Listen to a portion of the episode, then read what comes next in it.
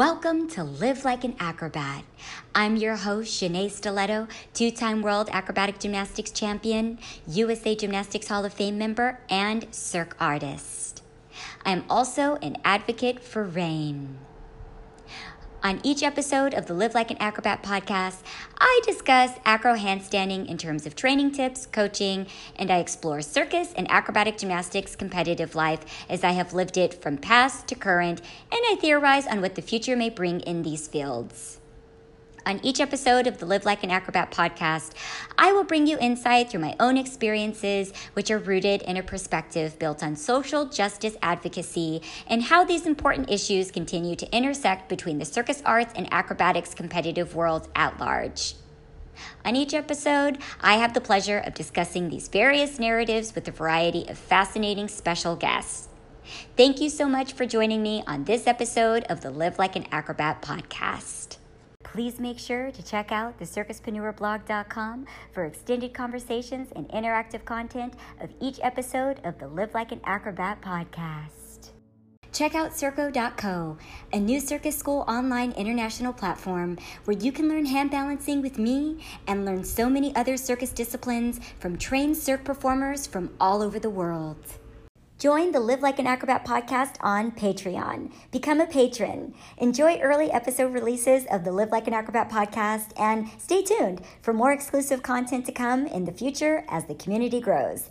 Help me, your host, Shenea Stiletto, to keep bringing you the creatively innovative episodes that you've grown to love by signing up at www.patreon.com slash live like an acrobat podcast.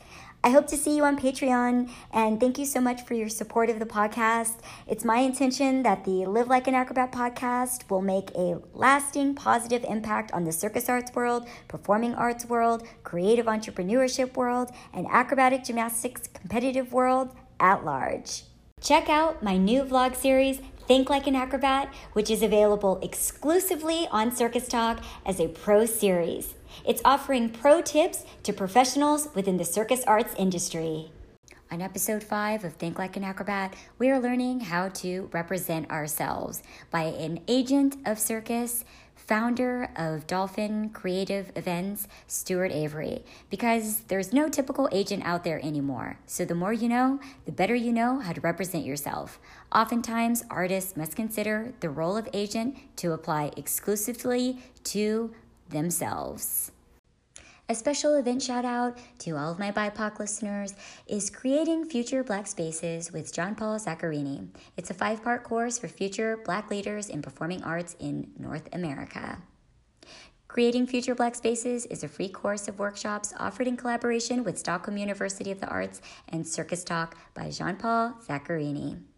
The course is open specifically to BIPOC located in North America and space is limited to 20 participants.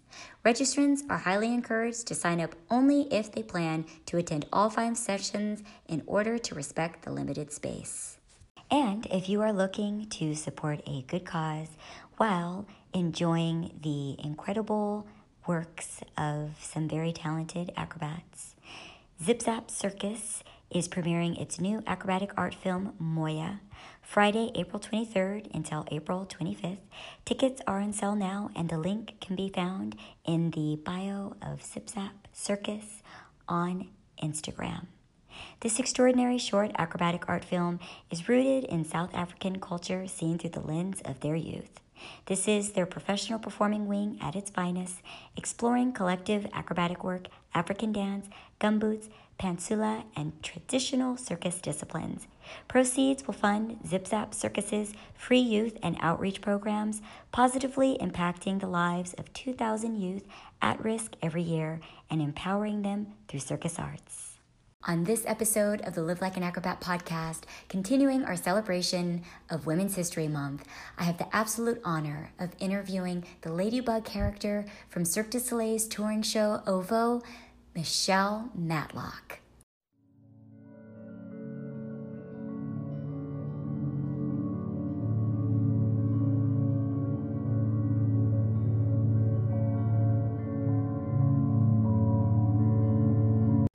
Michelle Nicole Matlock is the founder of Circle Up Productions, or CUP, a live entertainment and performing arts education company based in Tacoma, Washington.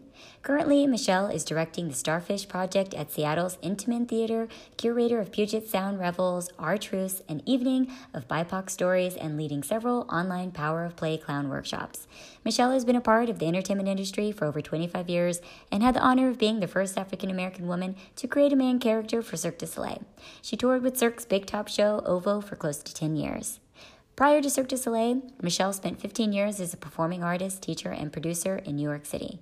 During that time, she toured her critically acclaimed solo show, The Mammy Project, across North and South America and had the pleasure of working in the New York theater and circus scene, playing with Big Apple Circus, Circus Amok, and the Bindlestiff Family Circus. Michelle grew up in Tacoma, Washington, studied theater for three years at Western Washington University in Bellingham, Washington, and is a graduate of the National Shakespeare Conservatory in New York City. After graduation from the conservatory, she immediately began playing roles for Moonwork Inc., Faye Simpson's, Impact Theater, and later the New Acting Company. She was handpicked to join Royal Caribbean Cruise Line's Cruise Comic Program, which is an interactive clown program aboard their Voyager class ships. As a cruise comic, Michelle was introduced to the art of clowning, juggling, and stilt walking. She then went on to clown for the Bindlestiff Family Circus and Circus Amok. She had the pleasure of being selected to clown for the Big Apple Clown Care Unit, which brings classical circus to hospitalized children at pediatric facilities across the United States. The Bindlestiff Family Circus gave Michelle her first opportunity to workshop her solo show, The Mammy Project, in front of an audience at their Palace of Variety performance space on 42nd Street. She was given every Monday night for 12 weeks. The Mammy Project was produced by Performance Space 122 in New York City's East Village. The Mammy Project has since then been presented at universities and theaters across the U.S., Canada, and South America. Please welcome my special guest, Michelle Matlock, to the show.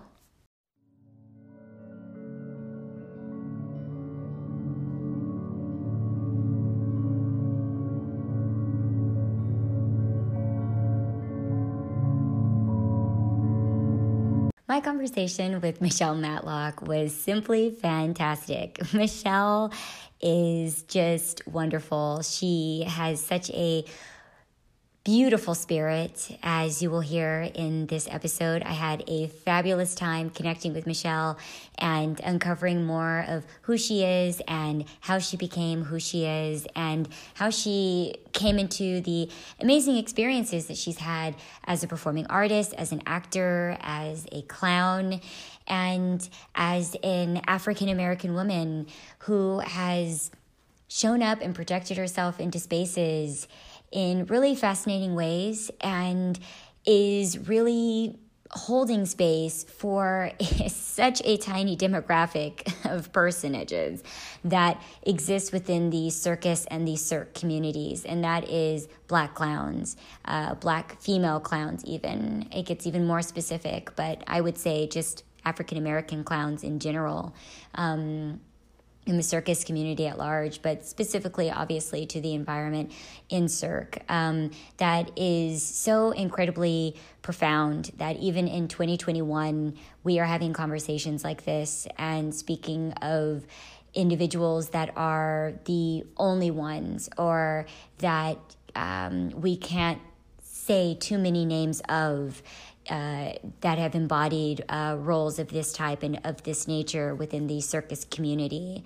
Um, I myself, of course, identify so closely with Michelle's experience, as so many of us BIPOC artists do, being the first of our uh, of our roles and our genres uh, in circus, in Cirque du Soleil, um, in various different forms and varieties. Um, and I think that's powerful. It's powerful to celebrate that and to speak to Michelle during Women's History Month. We just came off of Black History Month.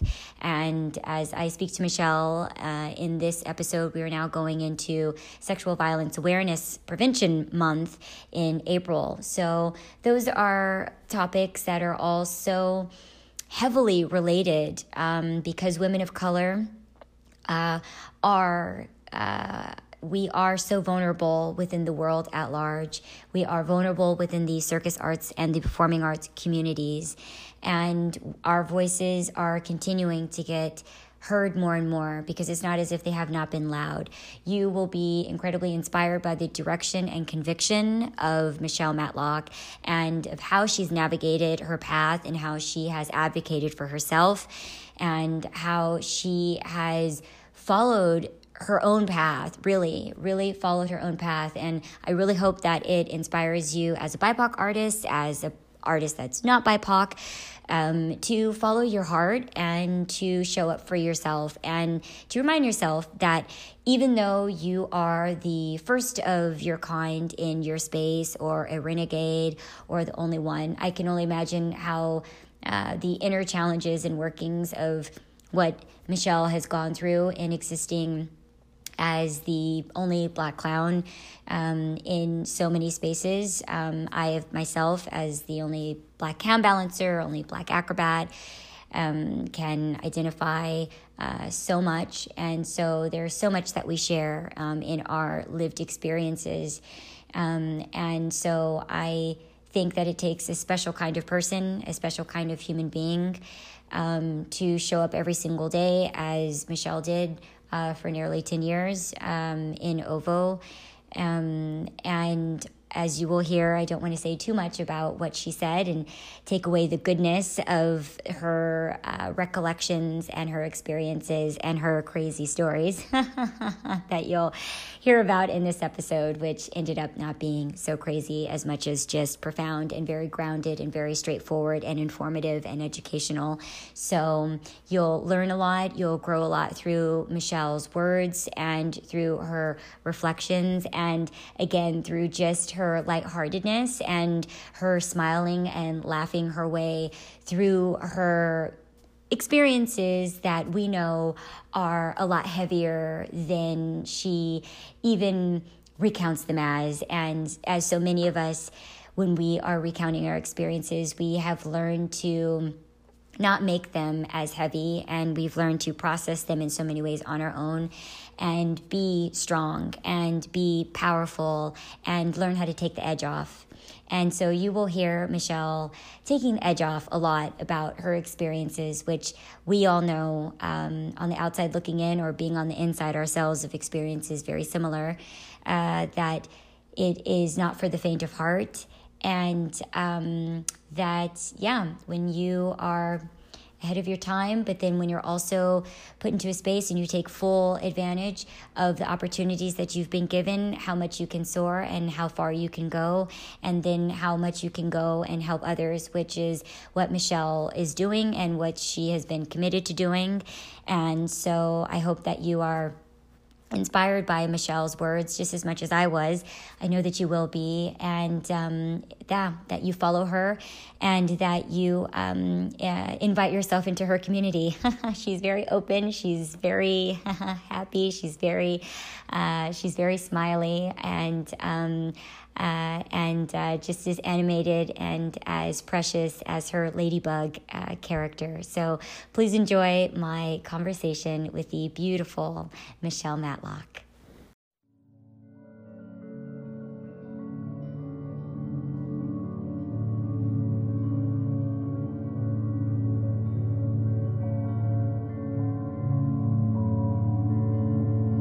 Hi, Michelle. I'm so happy to meet you and to have you on the Live Like an Acrobat podcast. Thank you so much for coming onto the show. How are you today? I'm doing great. Super excited to be here with you today. Oh, thank you so much. I have to say, your shout out promoting your episode was hilarious, by the way. Thank you so much for doing that. I was laughing so hard.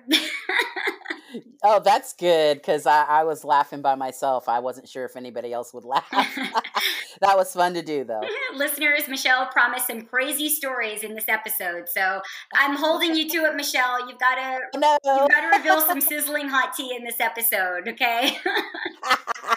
we'll see what I can come up with, or maybe I'll have to make something up either way, either way, we're waiting, we're listening. oh yeah, yeah, do tell. Well, I I have to do a shout out to Joel Baker for sliding into my DMs and recommending you for the podcast, Michelle. Oh, cool. Yeah, yeah, yeah. I get that a lot now with the podcast and guest offers. Uh, you know, everybody messages me like, you haven't had this person on the show yet. You have to have them, and they're great and they're amazing. They're awesome. Like, yes, I know that person, and yes, I know that other person. I can't do a podcast every day, but thank you. I'll have them on eventually. I, I, I promise, you know. Um, yeah, so, you know, Joel is amazing and he's going to be on the podcast in the near future. And, you know, yeah, I try to be intuitive about when I have someone on so that I can honor them in a specific way. So I usually wait and I think, like, okay, this is going to be a great time to have them on. And I thought Women's History Month would be perfect to honor your career, Michelle, as the first African American woman to create a main character for Cirque du Soleil production as the Lady Ladybug Clown. And I also wanted to honor the fact fact that the production of Ovo, which um, you performed as the Ladybug in, was the first female directed Cirque du Soleil show. So I thought that was cause for celebration to BIPOC women making circus history. And, you know, you stayed in Ovo forever, which I think is another celebration. right, right. You made history in all sorts of ways. You know, you're one of the lifers, Michelle. That's what I like to call everyone holding records for staying in Cirque shows for like decades you know? It's like yeah. it's like the women in o you know which is making its comeback later you know in this in the summer thankfully in vegas. But so many of them were in o for like 30 years. Um oh my god and i like to yeah i like to joke about that. I auditioned with a few of them like uh, several years ago when i was going to do o and it's just yeah it's really funny. Every time i think about anyone staying in a show forever i always think about the um, porters in o. That's amazing. Yeah, that is incredible. I know I know. I've heard about some of those acrobats and different some clowns even that um been on that sh- been on shows for years. I think the clowns in Mystere were on for years and years. Um, yeah, and I and my almost my close to ten years with Cirque. Um, it was amazing, and I I don't regret any any any year at all.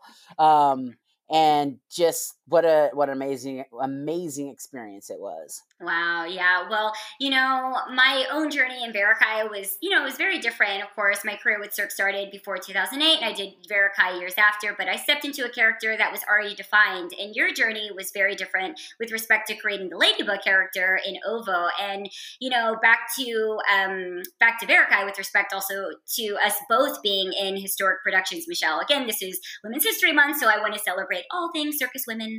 And, uh, you know, Varekai had the first female composer uh, in Cirque du Soleil history, Violaine Corradi.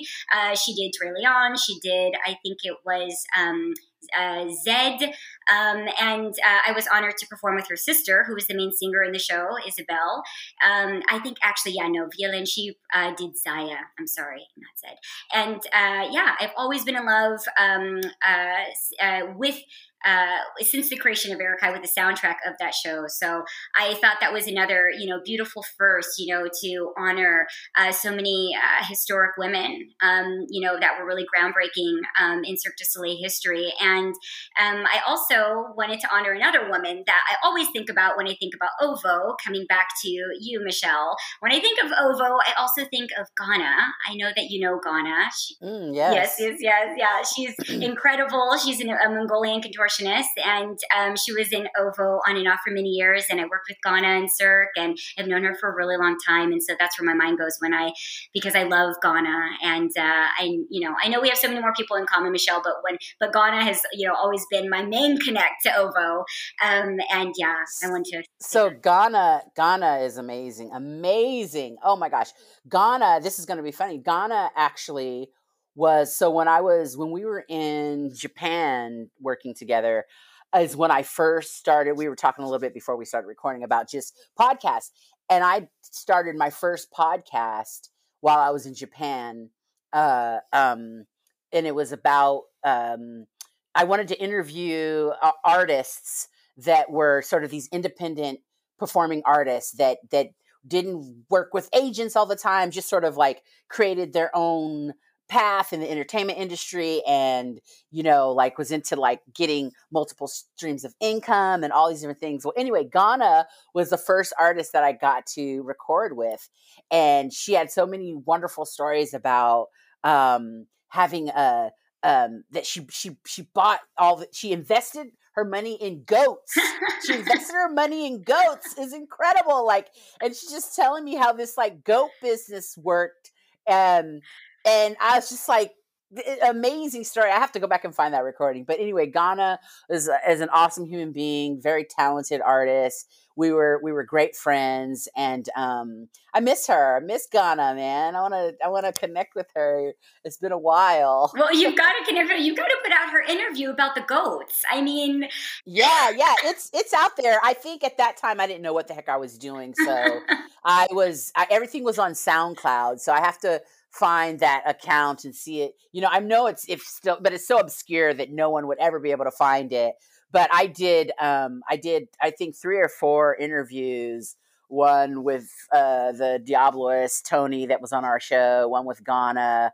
One with a circus clown, um, Amy G, and and just sort of dug into how they operate as performing artists and and and sort of creating their own path and and then on top of that like how do they how do they like you know create multiple streams of income if they're into that if they had other businesses. I was really trying to speak to the um to the the the business side of being an artist which we a lot of us resist or it's really hard we never learn how to do it. And so anyway uh, i have to find that yeah and like sort of re- try to re-release it because it was super interesting and just funny. Like I was just remember being so amazed with Ghana and her her investment in goats. Like I had never heard anything like that. that is hilarious. That is hilarious. But that's like that's like you know that's that's the I called I call us all circuspreneurs. Um, you know, um, yes, all of us great. living out this you know entrepreneurship in circus, and that's what that's how me and Ghana met because she and I were very similar in that way. We've gone in and out of Cirque for for years, and so we would go in and out, and she went in and out of OVO for years, you know, doing short term yeah. contracts. And I really love that. And I was always on kind of like the side of that. And I could have easily gone into a show and been in a show for a very long time too. I think it's just different. Everybody's path is just like totally different. But that's how our connection happened because we were we're both based in LA, and so we were both going like you know in and out and seeing like where we're going right. next. But I did not know her goat story, which I think is hilarious. Oh yeah, and I think oh, it's yeah. incredibly savvy. Again, I love I love artists. I love how savvy everyone is. And I love I love reminding everybody that like whatever idea that you think is like again like ahead of its time, like you were doing podcasting then. I always tell people I wanted to start a podcast like over 10 years ago. I was gonna do it with my former circus duo. We were gonna have like a circus talk show. And this was like over it was very long time ago. And it was like before everything was a thing. And you know, I love listening to people's stories too and seeing like when they were doing that kind of unique thing and maybe like you fell off like i didn't end up doing it right? It like took like all this time for me to eventually like get catch my bearings and like you know find my voice and and, and establish it but I've, I've always like geeked out on podcasts so i love them but i love that you um, did that. I would love to eventually hear a clip on that and i yeah i can't wait to have ghana um, on the show too to speak to her like to her journey and her life because she has a really fascinating life as oh it's incredible yeah, yeah. It, it, like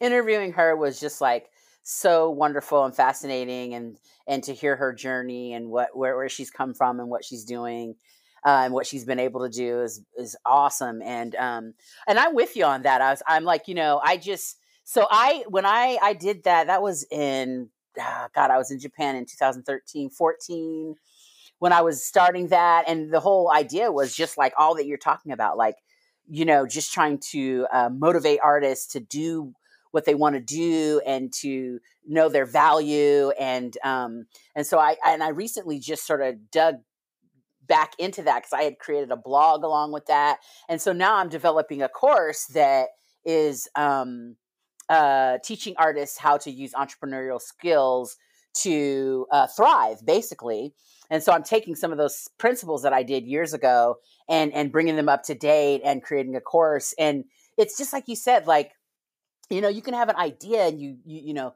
you know i think everything happens eh, eh, in the right timing but i really motivate artists is just start because you know it's like like you know you're gonna you're gonna mess up it's not gonna be perfect and the only way to get to like a, a good product is to keep is to start and do it start and mess up hurry up and mess up that's what i keep telling folks just hurry up and mess up and you know in the clown world messing up is you know where the gold is found like failure like we have to lean into failure big time because on the other side of failure is is the success, is where we find the funny, where a whole room is like bent over laughing. It's after a huge failure happens. So um, I'm totally with you. You can, you know, get that idea, get it, get it going.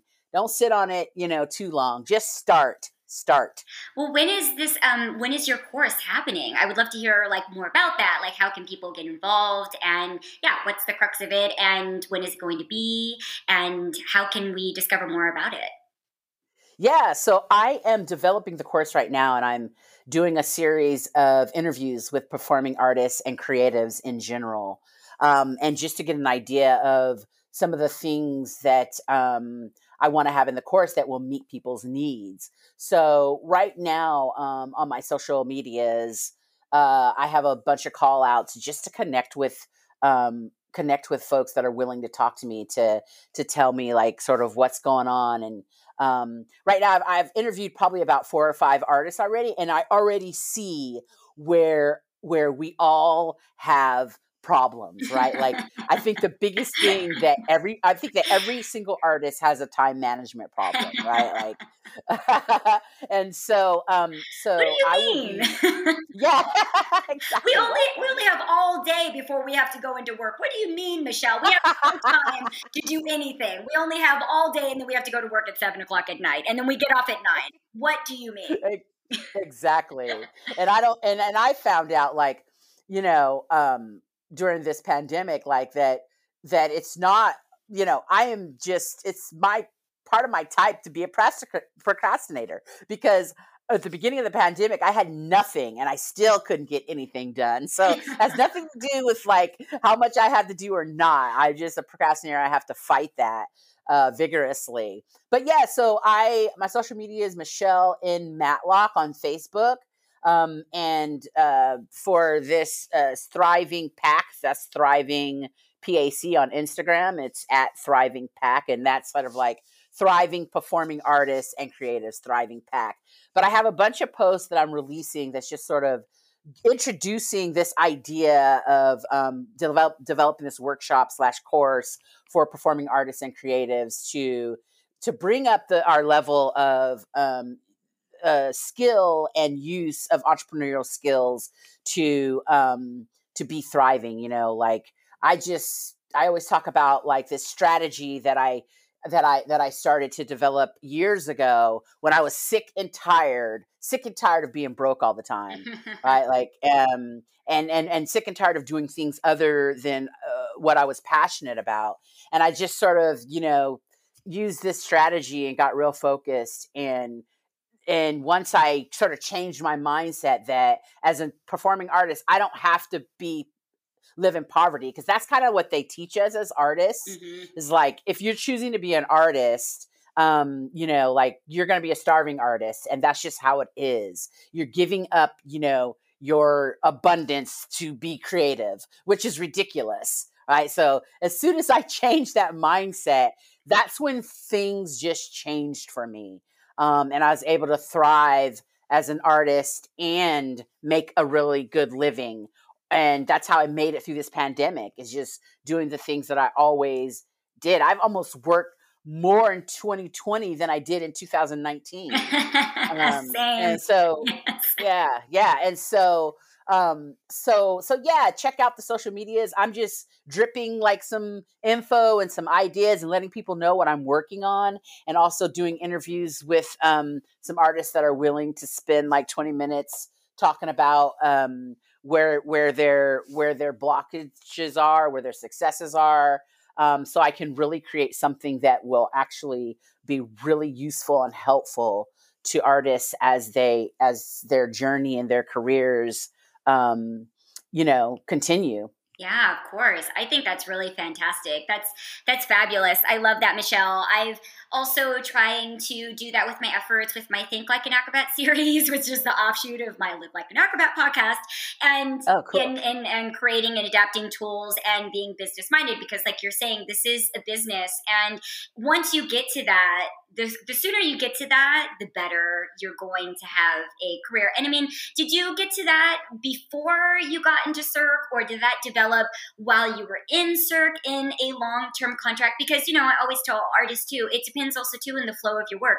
It's a different kind of animal staying in a production of that size and maintaining that role and then making sure that you have something to show for it you know years afterwards once you leave it. And then it's also a different animal of going in and around kind of like me and ghana did doing freelance work and going in and out of contracts every six months or once a year or every few months or just doing you know corporate events. I mean all those are very interesting in different mediums and you really need to understand that there is a, an arithmetic to them. I meet artists that think that people are just getting lucky and i always remind them no it's not some some things are luck. I think it's a combination of different things. But you know, sometimes when you reveal certain information to them, they're like, "Oh, well, that makes total sense." Like that that situation looks completely different. It's like peeling back the curtain, you know, for people, you know, and so.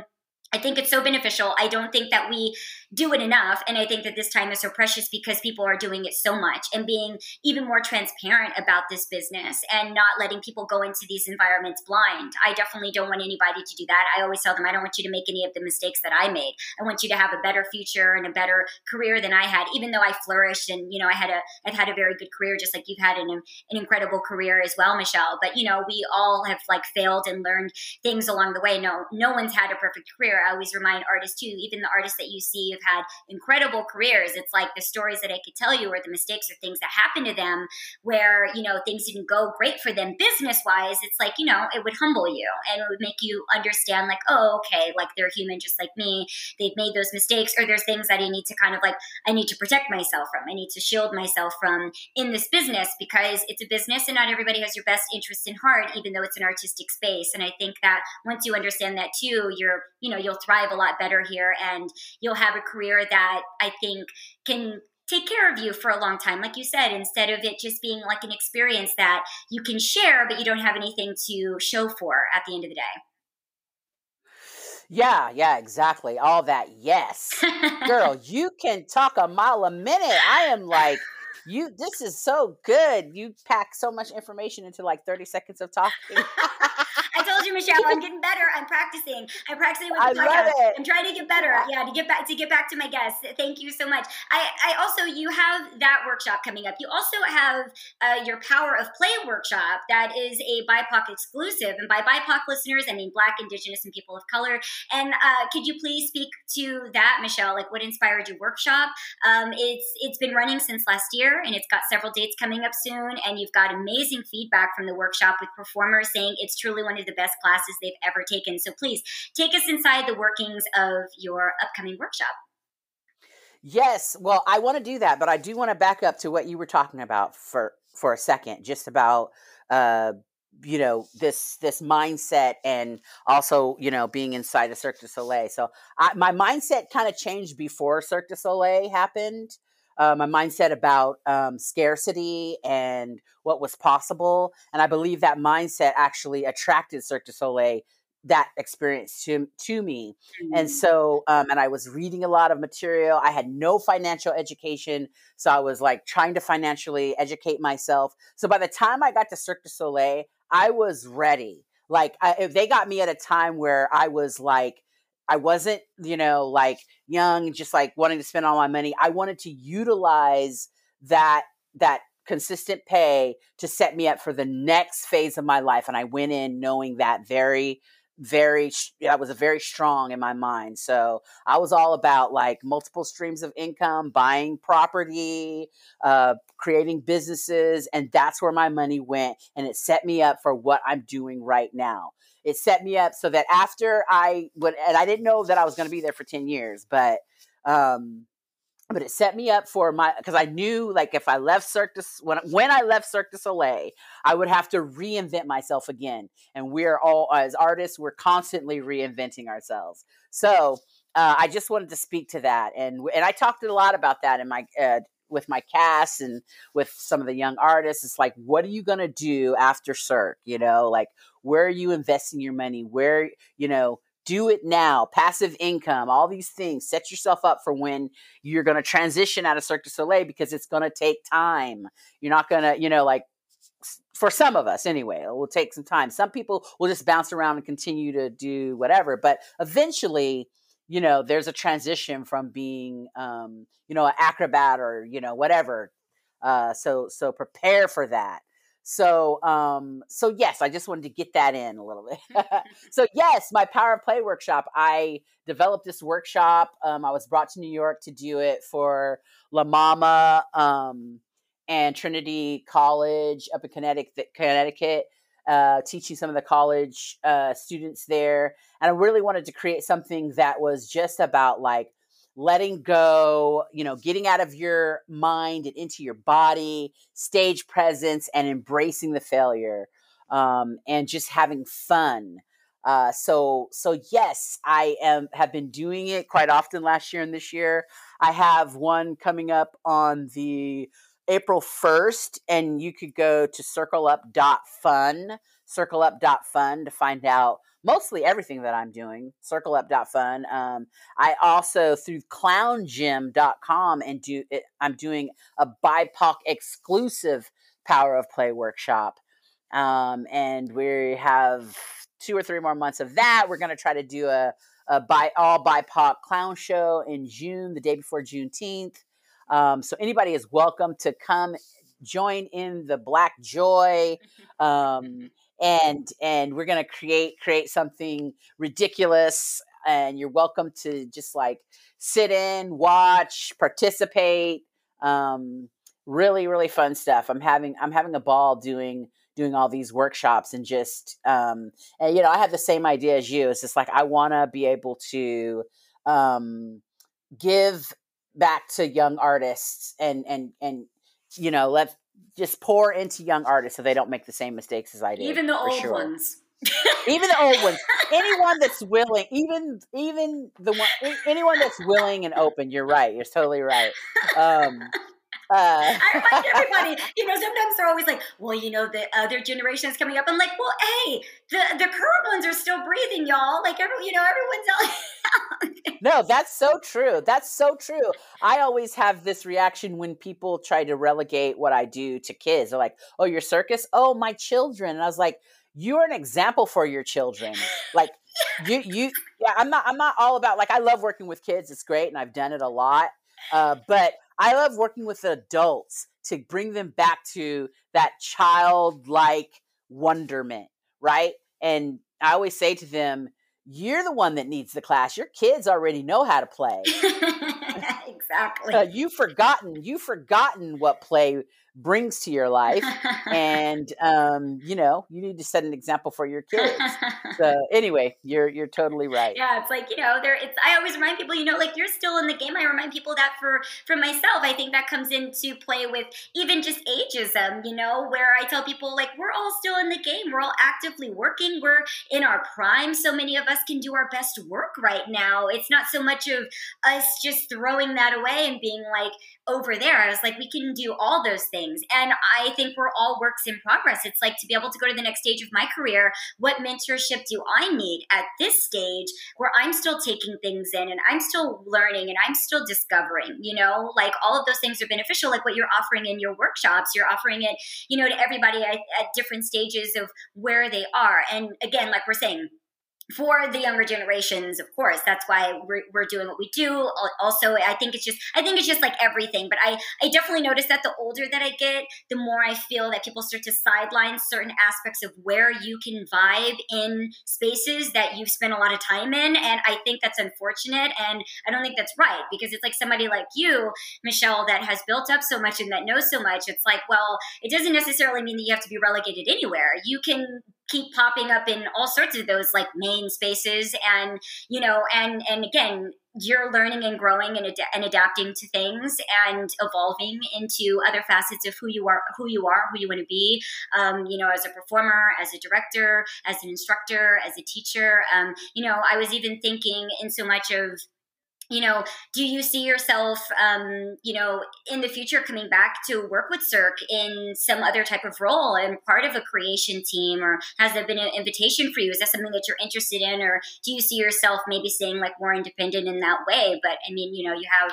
so much um, creative, artistic knowledge. Um, I think that would be really interesting, especially because you were, you know, part of creating your character, which is different, um, you know, than coming in and like assuming a role and having it like done for you you. Um, and, you know, even back to the Ladybug character from OVO, um, I saw your interview speaking about how that was such a different type of character for you to play for you. And also that it wasn't a typical character that you thought for yourself to play, which I, I find really fascinating for artists that I've met that get a defining role for them that's that's really not who they are, but it becomes like everything. It becomes their shtick. And, you know, I just thought, you know, how did that um how was how did that have an effect on you? What was that you know what was that like for you? And and in again in relationship to what you see yourself and maybe what role you'll be going back to if you work for cirque again?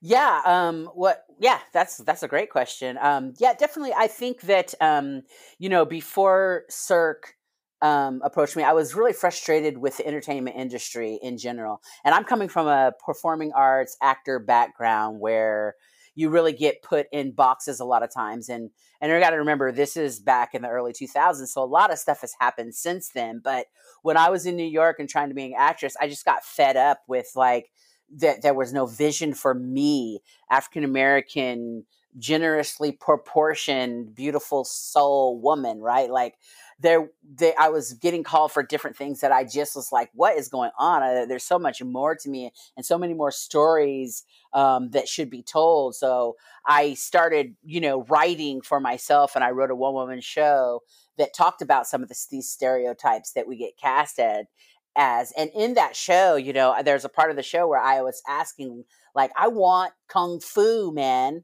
You never see a big black girl being a kung fu, being a kung fu artist. And at that time, we hadn't seen any black uh, uh, game show hosts, and we would rarely see black leads that were the um, romantic lead, you know, the romantic lead or the one chased. And so when I got to develop this role for Cirque, I got the opportunity for all that. I got to do kung fu, you know, I got to like be the main character that was chased and it was all about love and falling in love. And um, so it, it really, you know, it, it really um, fulfilled my dreams. And yeah, the, the, the character was really, you know, girly and like fingernail like it was in my contract that I had to paint my fingernails pink, right? Like which is the opposite of what I would ever do. Um but I got really used to it and then I, I turned it into a pampering thing since Cirque it was on Cirque's dime anyway, so I could go get my fingernails done and get all pampered. Um but yeah, but but what was great is that I I didn't have a problem playing that role for almost 10 years because uh, it brought me joy. Like she was all about love and falling in love and being loved and sexy and funny. Um, and so it was a departure from what I had been really offered um, in terms of roles. And on the cherry on top of the cake was that I got to create it. So I got to create something that I could totally do all the time since I was the creator of it. Um, and so what an amazing experience. I went through two creations with Cirque. One was for the Big Top show. And then when the Big Top show closed down, we went back to Montreal and created uh, for Arena. And so that was two very different experiences. Enjoyed both of them. Um, I would, I would, I, I, everything's always on the table with Cirque, of course. Like I would love to work with them. Um, and you know, eh, again, if I could, if if it if it was feasible and it made sense, I would totally work with him. Now, would I be able to go on the road like that again? I don't know. I'm old. I'm an old lady now. old lady on the road like that. Like they like Cirque caught me at the perfect time, like the perfect 10 years of my life that I could do that. Um but uh but but you know, um but exploring different uh characters and themes and and and and uh, workshopping different stuff or, or um, workshopping different ideas. I know they used to do that a lot. uh, I would be totally game for. And if I'm able to do it, um, of course. And there was always, when I was, you know, announcing that I was leaving, there was always talk of that um, from different folks, like, you know, just ideas of what I could do or what I would do. And so, yeah, I'm always open to Cirque. I, I love the, you know, just being able to um, just just go at, you know with your big imagination that you know like anything is possible until it's not.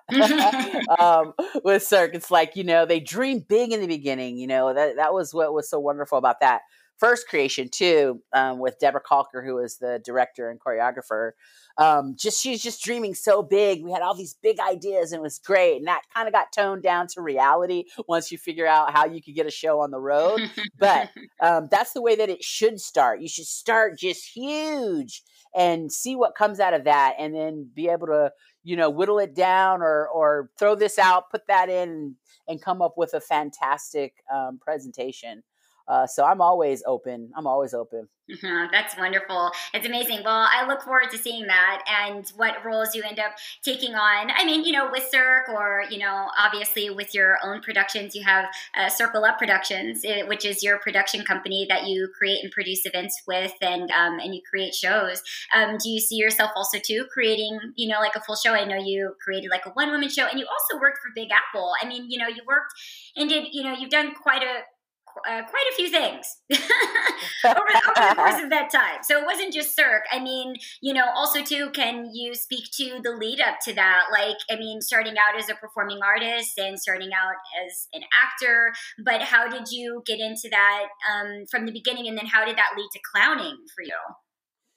Yeah, um, it's an interesting story. So yeah, like I said, I started off. Um, I went, you know, going to acting school. I studied theater for three years here uh, in Washington State, where I'm from, and then got accepted into the National Shakespeare Conservatory in New York, and was oh. just there was, there was a program that was all acting, classical acting. Shakespeare. And we did have yeah, Shakespeare and all the and all and all the cla- classics. Chekhov, we were doing, and um, Ibsen, all these, all the classics uh, but mostly Shakespeare. But so I graduated from that program and ended up staying in New York and working for a lot of the teachers that had taught me in that program. So I got a lot of experience right out of the gate just doing independent theater work downtown, uh, downtown East Village, New York stuff. And then um, my one of my best friends, Amy Gordon, who is an amazing clown, came out to New York after she graduated from the college where we met. And we started working together and producing like little variety shows. And she was just adamant that we were clowns. now, I I had never really seen anyone like me clowning. Like I thought, okay, that's okay for you, white girl, but I mean like you know, like I don't know about this clowning, and I don't know how my mama's going to feel about it. You know, what did she say? To, what did your mother say? Right. right. Well, I mean, I think she was surprised, but the thing about it is that once I sort of gave into it, uh, me, me and Amy were producing shows and we decided that uh, we would produce a show and write a show together a silent show. This is and this is amy because i was just like okay amy you know like i'm going along with you because you're smart and i do trust you but i don't know about this. Anyway we were we we we were making up this show about the two of us in this tiny apartment and it was all silent. It was all about our you know like being in this tiny apartment and we were in we didn't we couldn't afford rehearsal space so we were in uh, washington square park in new york and we were like oh no, just like doing all this physical comedy and teaching ourselves how to juggle and doing all these crazy things for this show that we wanted to do. And this woman approached us and gave us her card saying, Hey, I'm part of this group that is developing a clown program on cruise ships. Mm. And um, Royal Caribbean Cruise Lines uh, hired all of these ex Ringling clowns to develop this program on these huge ships. At the time, they were the largest ships in the world. And she said, We have a lot of men and we're looking for more women. And she was like, I see you guys over here, like, I'm not sure what you're doing, but it's hilarious. What would you be interested in being in this program? Um, and coming down, we'll fly you down to Miami and we'll train you. And then, you know, you'll be doing this program on uh, this clowning program on, on cruise ships. And me and Amy, you know, are like, oh, well, you know, we're producing our own show. I don't know if we have time for that. But uh, as we, me and Amy were back in our tiny apartment, we were like, wait a second, did mm. she say she's they're gonna fly us down to Miami? Did she say we would be touring the Caribbean? Wait a second, where'd you put that card? Where'd you put that card? So turn that we, down. yeah, exactly. So we ended up um calling her and got, getting accepted. So that was my first introduction to clown. I was trained by ex Ringling clowns uh, on stilt walking and juggling and uh, clown gags, and we opened we opened for the big name acts on cruise ships. And we spent about nine months on on that on cruise ships training with these clowns and learning all this like classic uh, ringling clown stuffs, you know. Um, so uh, we had that. They made us learn how to pass clubs and juggle rings, juggle balls, walk on stilts, and we were doing all that in all of the um, material that we were delivering for the passengers. And so after about nine months, we came back to New York and I realized like I couldn't go back to a day job. Like I just spent nine months like mm-hmm. making a living as a performer, as a clown. So we, it, me and Amy started like we started doing birthday parties and auditioning for different things that we saw. So we heard about Big Apple Clown Care Unit, which was the clowning hospital clowning. We both auditioned for that and got into that. I auditioned for Circus Amok, which is the outdoor political queer circus in New York, run by Jennifer Miller, and um, and Amy auditioned for Bindlestiff Family Circus, which is Keith and Stephanie Bindlestiff, and she got into that.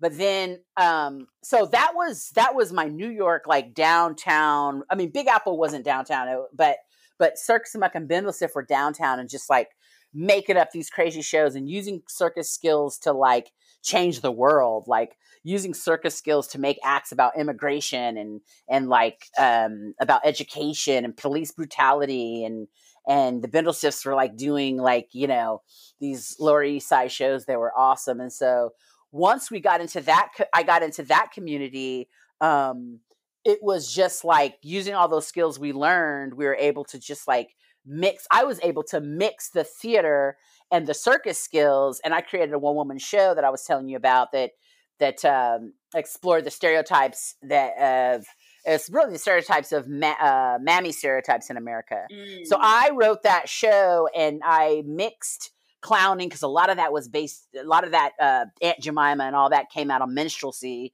So there was a lot of clowning some clown techniques there with my acting skills and created this show that ended up traveling all over the all over the uh, north america colleges and universities and different small theaters. And that's how cirque du soleil saw me. They walked into i think a production that was happening at performance space 122 in new york. And one of the casting directors walked in and and they invited me to audition for Cirque du Soleil. And I didn't really know what Cirque du Soleil was. I mean, I knew what it was, but I couldn't for sure never afford a ticket when they came to New York. So I knew that it was a circus, but I didn't know that there was any place for me in it. And it wasn't until I started talking to folks that were like, "Wait a second, you gotta, you gotta asked to audition for a Cirque du Soleil show. Like everybody was so excited around me that I then began like, yeah, Cirque du Soleil. Like I, I don't know. You're like, yeah, exactly, mm-hmm, right. Oh yes, the Cirque du Soleil.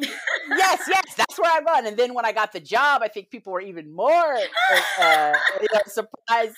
And then it wasn't until I actually, it was in 2008 when I actually got flown to Montreal to their headquarters that I realized that this was huge.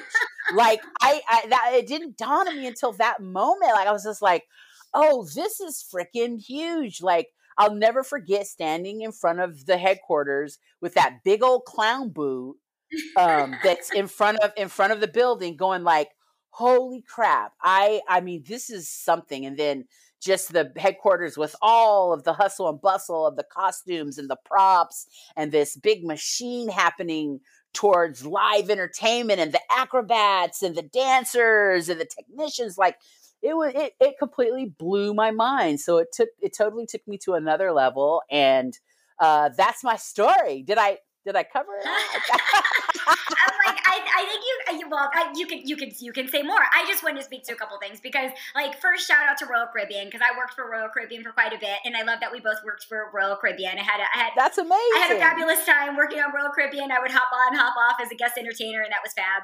And I love that you worked with Ringling Brother Clowns. That's so fabulous. And then also too, just your story about being discovered doing your one woman show reminds me of how Whoopi Goldberg was discovered to do The Color Purple by Steven Spielberg.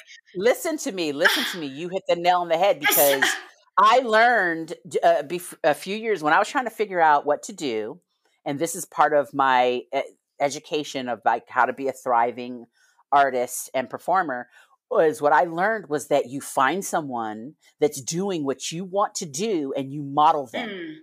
And that's what I did. I looked at Whoopi Goldberg's career and how she made it, and I modeled her. So she did. She she created her one woman show. It was all downtown theaters before she hit Broadway, and um, I, I I looked up those theaters and I and I um and I submitted my show to all the theaters that Whoopi Goldberg played. Wow. And yeah, and so wow. I played several of those theaters. now my show didn't my show didn't go to Broadway, but it went all across North America and to Argentina and I had a lucrative lucrative career with that show.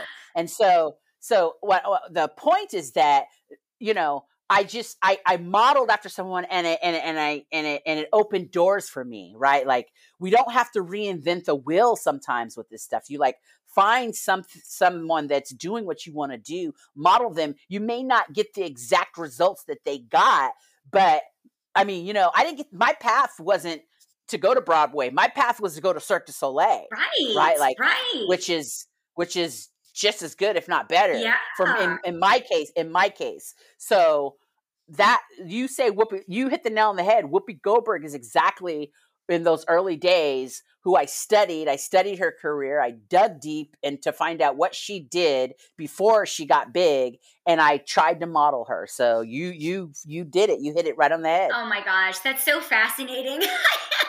I love that you just said that. I mean, out of all the things, that is like incredible that you like followed that and then like what it opened up into. I mean, that's really remarkable. I mean, like what a masterclass. Of course, like you're saying, like following something that works, like what we're saying again. People sometimes don't think that there's an arithmetic, and it's like actually no, like there is. I think that's really, really brilliant to see like how people can teach you through their lives. And again, that's why I love doing the podcast because I think it's really fascinating to get into the minds of artists and to you know people that have done such groundbreaking things and you're like how did you do it? Like what did you do? Because sometimes people think that the mo- like they think that that's like they shouldn't do that you know? Like there's this other thing that they need to do and so they maybe don't do the thing that you did which is like follow Whoopi Goldberg. I think that's really brilliant about having that type of like mentor. Like I I have things like that in my life too where I just like followed things and I just adapted and I really wanted it so I just like focused on that particular thing and then it ended up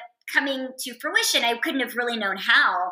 And sometimes you just don't really know how it's going to happen. And you were obviously incredibly open um, and malleable uh, to that experience. And also, too, I think very, you know, like brave in stepping into that. But I mean, also, too, on the other hand, it, it, it comes back to you just being like, there's so, there's very few black female clowns. I mean, in Cirque, it's, it's, or, you know, has there been another one? Are you the only one, Michelle? I, I'm trying to think. Um, how many are there? I think we can count them on our hands um, in terms of yeah i don't i can't think of i mean besides the woman that placed me who isn't really like she's a performer i don't think she would claim like fully clown but she's able to physicalize she comes more from an acrobatic background but um um but but she's clowning right? Like so um but but besides that that are in cirque du soleil i don't i can't i don't know i never I never I never came across anyone while I was at Cirque du Soleil or even heard of anyone. I you know, there were singers, there was dancers, there were aerialists, there were, you know, like other um black girls that were doing other things or that had done other things, but specifically clowning um I can't maybe and I might be, you know, just because I can't, can't remember doesn't mean that it, you know. yeah, well, you know, I, I, uh, I think we history, but I mean, for me, I, I also too, I, I always am, am very tentative as well. I'll say, okay, maybe there's maybe like one one other one out, out there, but uh, it's specifically for for black clowning. I mean, in in Cirque, of course, like in in in in, in Ringling, but I mean, it's it's very few. And I mean, in terms right. of just like all over the world, I mean, it's very few. So I mean, just like in terms of carving out a niche for yourself and following that path and following that calling, initially, you know, creating your show. I mean, that's really brilliant how like it led to that, and it was also to again not something that you're really like shooting for or looking for but it's something that definitely like you brought to yourself which i think is really amazing to remember of like how how um how uh, magnetic we are with our purpose when you're just doing what you want to do because you created a show that was i was saying this in the last episode like for us by us you know you really did like the fubu and you like you know you created a show that was that was from your heart and that you know represented um you know your own specific voice and then what it led to, I think is is pretty incredible. I think that's really important to remember. I think a lot of people right. are coming back to that this last year of I want to make the work and do the work that makes me very happy. And I also think for you also, you got to do the role that you felt you really liked and you really enjoyed. Sometimes when people do get their big chances, it's not always in the role that they feel like reflects them. So they're like, well, I got there doing what I loved, but I didn't get to do this big role the way that I loved it. But I love that your experience is actually different. You felt like a very a positive connection to that role and expanded into it and and loved it. I I also want. Well, I I just want to add to that that that it was it did you know like uh, are some things with Cirque and how Cirque deals with clowns. Like I had to fight for that. Like I had to fight for some things, right? Like you, you know, like, and that's just having the forethought that, like, hey, listen, I'm going to be playing this, so I don't know what decision you're making, but I've got to go with this route. So, you know, like I had to stand up for for the character and stand up for the way that I wanted to play her a little bit. And sometimes we have to do that, right? Like sometimes we have to do that. So, well, I didn't want to put um, words in your mouth, but I thought that was probably the case. But I didn't want to tell yeah. your story for you. I, I, wanted that to come to you if you wanted to say that. I respectfully am very diplomatic, as you can see on the podcast. I I'm very diplomatic with my nuances. I pretty much usually know that there was some kind of inner struggle or some kind of fight within that, especially with what you were kind of still still up against because we know we're up against a lot in, in these different spaces or whatever. So, uh, yes, I, I, imagine. And I. and sticking and sticking it through like mm-hmm. the the first creation for the big top what you know wasn't the dream creation like i did you know i'll be honest and that happens in cirque like you just you got to roll with some of the things but i stayed long enough to get the opportunity to do the second uh, second creation and negotiate how that was going to play out and that at that point they needed me right? Like they didn't want to try to find someone new. They were like you know so at that time i got to negotiate really well like look this is how this has to go down in order for me to do this. So the second creation for me in terms of in the creating room was um was everything i could ever dream of. Um I had I wish that I could have had that creation for the big top because I enjoyed being in the big top more than I did in arenas. But the the material that came out of the creation into the arena, I was very very proud of. Yeah, mm, mm, that's good to know. That's good to know that you got a different incarnation to be able to, you know, reestablish yourself and to fight for different things and to have a different yeah. experience. I mean, not everybody has that. I know other artists too that had that experience where they went from big top and, you know, that it a lot changed as well. Um, but right. I'm glad that you that you had that. It was like a second life of your character and again because you were there for so long and you were so established and you were able to use that to your benefit um, when that shift happened and when that shift came. But it's very very enlightening also too to see what you said for yourself and what those conversations kind of looked like. And, you know, again, I try to remind everyone too that all these experiences are not perfect. They're not perfect. And they take negotiating and they take saying things for yourself. And sometimes it works and sometimes it doesn't. Um, you know, um, Yep. One of my previous guests, she was just on, she has a podcast as well, uh, Shannon McKenna, artist athlete, and she was interviewing John Gilkey, and he was speaking about his experiences um, on ED. and you know that didn't go well for him uh, doing his clowning and doing that character and that creation, and there wasn't a lot of cohesiveness for him during that specific situation, and it just didn't work out. I mean, you know, John Gilkey is so brilliant and so amazing, but it just did not work out, and we just you know kept laughing. We're like, if it doesn't work out for John Gilkey, who can it work out for? Um, oh yeah, I remember having a conversation with him, um, and that should have been a brilliant show because yes! it wasn't only John. It wasn't only John Gilkey, but Eric Davis was on that uh, on that show too. But I remember yes. having um, having a little conversation in the lobby after seeing that show with John Gilkey, Gilkey, and I was like, "Oh man, this is not this is not good," and that's so crazy because he's he's created such a couple, you know, a couple of very iconic uh, characters for for Cirque, and so um, and the same way with like uh, same thing with Eric Davis, like this brilliant, brilliant uh, performer and clown, and just just didn't just didn't work out for that for that show for that vision. So sometimes it it doesn't. Yeah, sometimes it doesn't go your way, and there's so many.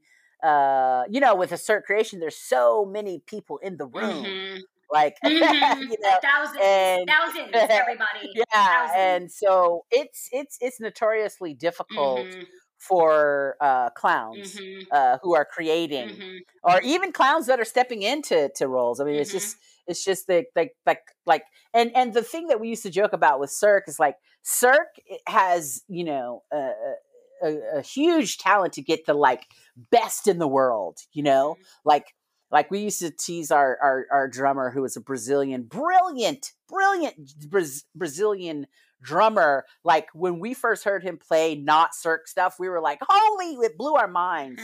um, but but you know they have this brilliant artist, uh, percussionist, and then they just have them hitting a triangle. Yeah. or they have like the world champion acrobat who's like right. turning in circles in the corner but not doing any acrobatics. Like Right, right, whole, right. For the whole contract, two, three years in the contract, they don't have yes. to doing one flip, and they're like an Olympian exactly. acrobat. Yeah, and they're like twirling in the corner, not doing it. Yeah, exactly. Yeah, yeah. Or I remember seeing a show too where they they had this amazing. They actually had an amazing acrobatic sequence that was happening on stage, but it was like way in the back and not lit. you know, it's like it's so weird. So anyway, that that comes with I think you know being on that huge level and um, wanting that mass appeal.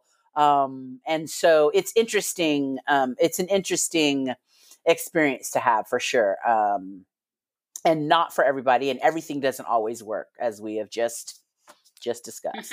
Know it does not. Well, what do you think, Michelle, about the huge like BIPOC shifts in circus this past year? And, you know, how do you see the future of circus for BIPOC artists? And, you know, I mean, obviously for artists in general, but, you know, this was a very, now that we're like, you know, on that topic and focusing in and around that too, and obviously on your exclusive, your, your workshop that you're doing, um, you know, I would love for you to speak on that and what you think is kind of like the most urgent need for BIPOC artists existing in these spaces. Um, um, like we know, we're all very few and far in between um, in Cirque, in circus at large, um, all over the world. Like we're saying, you're like the one almost two, three, maybe um, Cirque clowns. Um, you know, I've never, I never, in all of my years of working with Cirque, had the privilege of working with any, um, I think, black clowns at all um, in all of my shows and in all of my events that I've done all over the world with Cirque. So um, right. I never had the privilege of come of crossing paths with you um, on that on that working level. So, right. what do you think? about that how do you think that you know, obviously first, like I asked, like, what are your reflections on this past year? And then what do you think yeah, is the most urgent need? And then going forward, what should that like look like? Um, yeah, I mean, I think it's been fascinating. I think mm-hmm. right off the top of my head, what I want to say is it's our time. Now is the time. Like, and I didn't know that. Like when totally when Clown Jim approached me about doing a an all a BIPOC exclusive clown workshop, I was like, well, I mean, I hope you're not expecting me to bring the clowns because I don't know where they are, right? Like, if you, you know, I, I, I will certainly do it, but you know, I don't depend on me because I don't know any of their black clowns. Really. I know, I know like two, right? I know. I know like two. They're like, you know, they're they don't need my workshop, you know, right. like and so um so they were like, okay, well let's just put it out there. Well, to my amazement, the class sold out and all of a sudden here's these BIPOC babies an artist looking at me because they've Googled me and because I was in Cirque, I have a Wikipedia page that someone wrote, and like some had been following me, waiting for me to do something. Like all of a sudden, it my whole perspective changed after having this first class with 12 um, BIPOC, you know, wannabe clowns, performers from Japan, from UK, from all over the United States. I was like, oh, okay. And they're ready.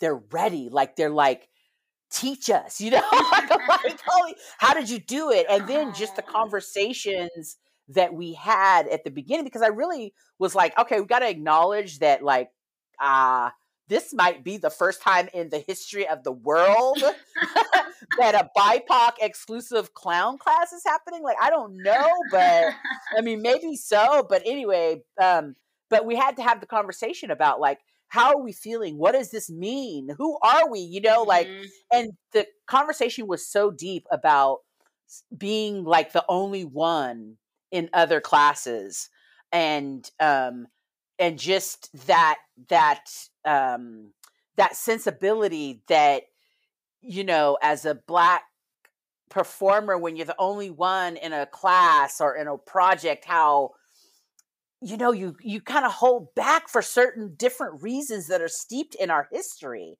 right? Like just you know you know like why are they really laughing at me? Like what is this? What's going on? You know like mm-hmm. um you know it's just it's just this thing. So so i think that having these bipoc exclusive spaces is important um in terms of growth in terms of letting letting go and and learning the learning what clowning really is and getting past sort of our uh, for at least for African Americans in this country the the history behind and the negativity behind clowning a little bit which is and I can't exactly explain this. We have we've had conversations about it, but it's connected to minstrelsy mm-hmm. in this country. Mm-hmm. Um, there's this shame and there's this like um, this history, this very complex history about um, how how African American performers have been used in this country, how they've been abused, and what has happened historically in this country, right? Like, so there's some weeding through that and peeling back the layers through that that that once we do that then we'll be able to like fully embrace clowning and just like crush it right? Like and so that's kind of what we're doing in our in, in this in the the bipoc workshops that i'm offering is just peeling back all that shit so that we can get to like playing and creating and finding that child wonderment again finding those funny moments that are exclusive to us too because of our experience. I mean think about it we black people are the most the funniest people on earth. I know. right? And so to enter that clown and to really learn what the clown is, like we're gonna crush it. We are gonna crush it. Like I I'm so excited about it. It's our time. And I'm saying that for all, you know, a lot of performers like and actors that, you know, to have a certain way of thinking about clown. If you're an actor and you're out there and you've never taken a clown class, do it now. It's going to make you a better actor.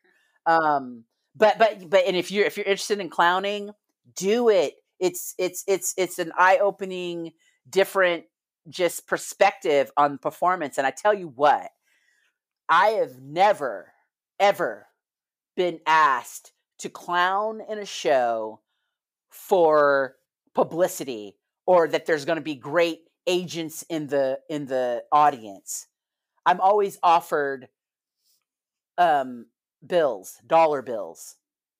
Mm, right? Like mm-hmm. as an actor, you're expected to work so much for free. Mm-hmm.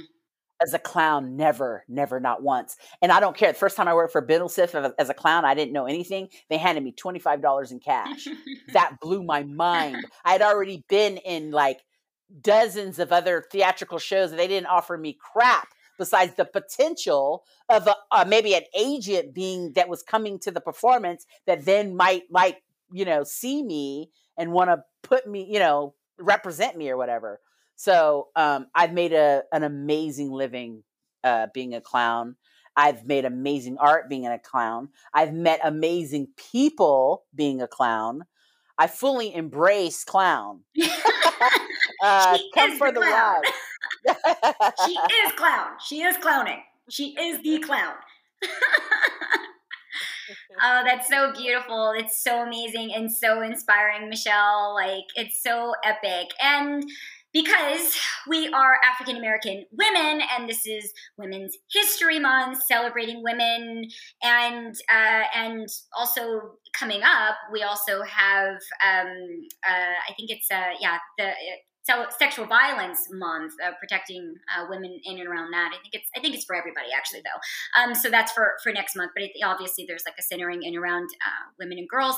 But i wanted to ask you too to speak on that in terms of where what's where do you see women in circus and your perspective on being a woman in circus? Oh obviously a woman of color black woman um, but yeah, the celebration and what that kind of inspires in you of uh, of of seeing women in circus. I always I've been saying on the podcast recently, you know, women do so much in circus and lead so much of circus, yet we're still many times not the first name off of somebody's tongue. Like we're not always the ones in still the bigger roles or with the bigger biggest acts. And you know, everybody is constantly saying, you know, women are at the bedrock of circus studios and pushing this environment forward and getting it out there and whose people's students are and how they engage. And so, you know, I always I, I find that fascinating fascinating. And I think this has been, again, another year of waking us up to all sorts of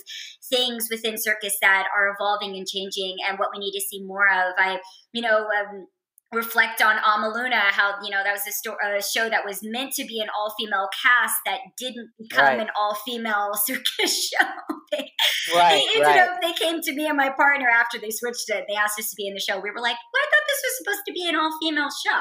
But okay, Right. They, you know, they switched that, and you know, but it, it's obviously centered around the story of women and the goddess and, and the power of, of who women are. But you know, we're so multifaceted, so multidimensional, and again, we all want to continue to see us all flourish in a lot of different roles and assume a lot of different spaces and places. So, can you speak also too, and how um, you know radically it feels moving through circus as as women, or not radical? I mean, however it has felt to you. I don't know. I don't speak for you, but uh, listening to you.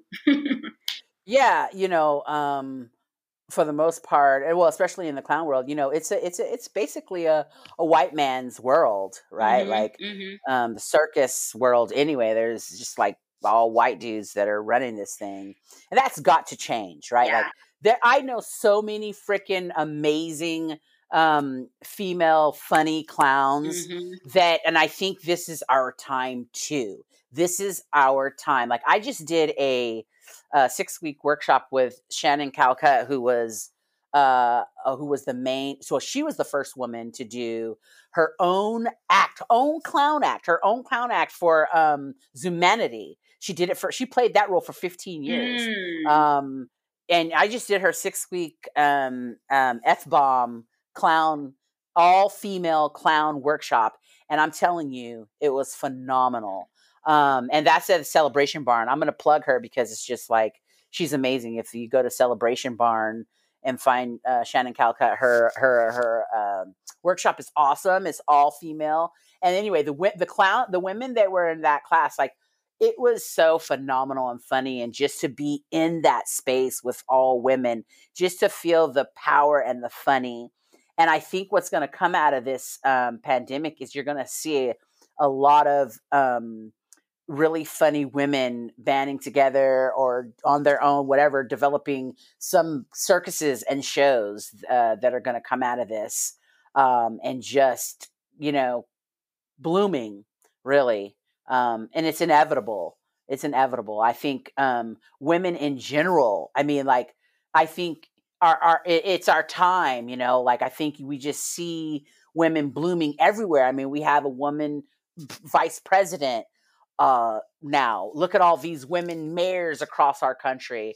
Um, all you know, so we're going to be changing policy. We're going to be inventing new stuff, and we're going to be making the world laugh their asses off um, in in in new in new shows and new creations and innovations as we come up out of this uh, global pandemic. Pandemic. Um, I'm very hopeful um, about where where where women are going and who's been paving that way mm, already. Mm. It's it's super powerful and I think it's it's it's it's happening. It's got to happen. That's so beautiful. Do you do you know do you know Lise Lapine? Lise Lapine. No, I don't. Yeah, Lise Lapine. No, I don't yeah, know. she's a very. I worked with her a lot in special events with Cirque, and she is um, a hilarious, a hilariously splendid, splendid uh, performer woman. oh, awesome! yeah, I didn't want to interrupt your flow because it was so epically beautiful, but Lise um, jumped into my mind, and um, again with the radically beautiful, zany, um, hilarious uh, women that I've come across too um, in my career path. Lise Lapine is is definitely one that that sticks out. But thank you so much for paving uh, the way, Michelle, um, and for trailblazing um, your path and your path and the path of others. I wanted to ask you if there is anything you wanted to add to our fun conversation that we didn't touch on. Anything crazy? Uh, um, no, I mean, you know, we I think we got some crazy stuff in there. Um, it's been wonderful. Thank you for having me on your podcast, Shenea. I really uh, appreciate what you're doing too. I mean, this is just like we're speaking the same language, and this is just phenomenal. And uh, yeah, that was it. It's been fun. This has been amazing, awesome, and I'm introduced to all sorts of new technology that you're using, and it's all great. So, so shout out to Zencastr. We're still trying to get that sponsorship. So shout out to Zencastr. I'm making I'm making my my episode plug right there. Exactly. Yes. yes. No, but keep doing it. I can't wait to hear who else you have lined up and uh, this is this has been super fun. Oh thank you thank you. It's such a pleasure to have you on michelle again. You're so amazing. Thank you for sharing your journey with the podcast and for again paving the way. You know you are so special. Um you really i mean there's only a few of you in history, um, just as you, um, and you know how important that is. I think it's so important to make those recognitions and to hear your story and all of the brilliant wisdom that you have to share. And thank you for staying open and committed to this medium and to this business, um, and for spreading even more awareness. Um, about different facets of circus and performing arts, performing uh, arts that we can go into and that artists have access to, and so that they, you know, can follow you and be ushered by you into the careers that they really want to have. And like you said, it's so important right now because people, BIPOC artists, have been waiting. There's so many artists out there looking for people that look like them, that have had the careers that they know that they can have, and that they can see a solid path to having that. And then listening to how somebody has done that before. I think this is just so eye opening for everyone and it's very engaging. And, you know, you're just such a light, beautiful, brilliant spirit, Michelle. And um, I'm really um, grateful um, for everything uh, that you've committed to in your artistic life, uh, in your life, just, you know, in general. And I look forward to seeing all the amazing things that you're going to continue to create in circus and performing arts, you know, the performing arts world at large. So thank you so much. I'm really honored to have you on the show. Thank you. I really, really appreciate that. It's very lovely.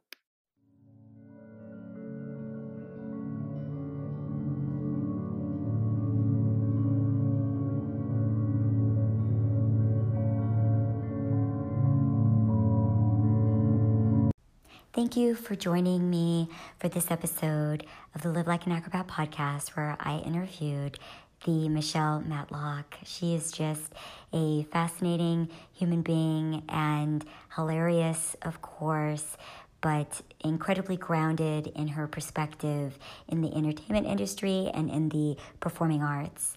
Let this be a message and a continued call to protect our circus women, to celebrate our circus women in circus history, to continue to make history as circus women If you identify as a woman, I include in everything I always say all women in all ways that you identify as a woman. We need to do better for our circus women. We need to lift them up more. We need to elevate our circus women more. We need to elevate our BIPOC circus women more. But most of all, we need to celebrate the immense contributions of circus women all over the world at all times and in big ways and through real change and through what I continue to say legislation, policies, and circus activism. My heart and dedication of this episode goes out to the AAPI or the Asian American Pacific Islanders that have had a very difficult and challenging week. On March 27th, we march, we stand with you, and we rise.